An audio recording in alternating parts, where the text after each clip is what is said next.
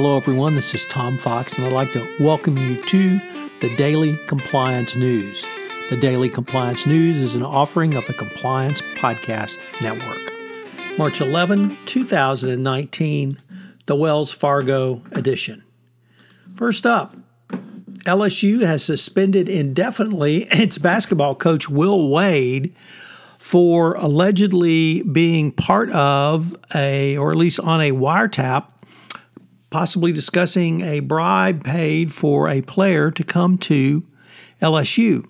It involves the ongoing uh, corruption scandal at the NCAA around college basketball and the payment by shoemakers and apparel companies to agents and other folks to get basketball players to certain universities.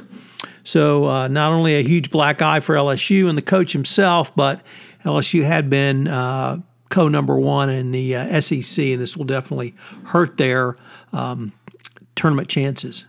Next up, uh, the most hated man in New York, Martin Shkreli, uh, is under investigation for using cell phones to continue to conduct business in uh, prison. Now, you're not allowed cell phones in prison, so uh, that's problem number one. How did he get them? But two, he's still running his company. And he apparently uh, instructed uh, the board of directors to fire the current CEO. So uh, Mr. Shkreli uh, may have some additional problems on his hand.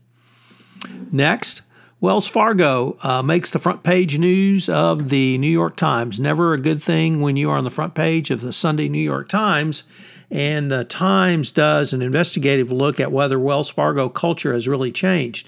Of course, the company says so, but the workers underneath saying, quote, for us frontline workers, there, there's an overwhelming sense of frustration.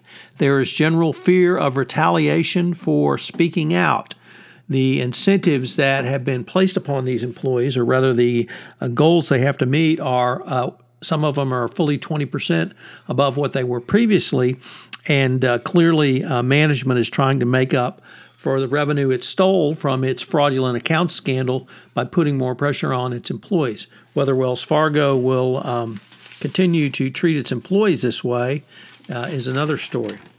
Finally, we end with a really interesting article from the Wall Street Journal on leadership lessons from Sandra Day O'Connor. For those who may not recall, she was the first woman justice of uh, the U.S. Supreme Court, and she had some leadership lessons uh, from her days at the court. Number one, listen. Number two, give a little. Number three, walk away from stupid fights. Number four, decide and be firm. Number five, and finally, be grateful and show it. So, when the first justice of the Supreme Court first female justice of the Supreme Court, uh, gives you advice. It's uh, really a good thing to listen to it. The article is an expert excerpt from the upcoming book by Evan Thomas entitled First Sandra Day O'Connor. Check it out when it comes out.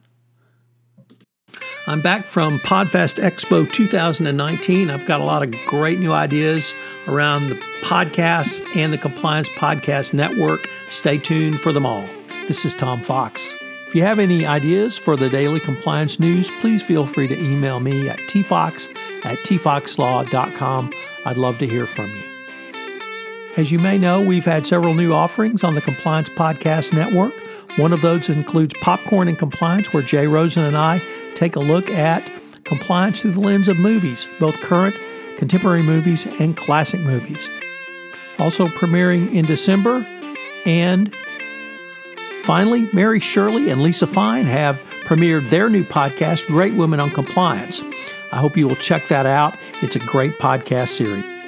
We have several other offerings that are in production that will go live hopefully in Q1 of 2019. I hope you will check back to see the offerings on this Compliance Podcast Network.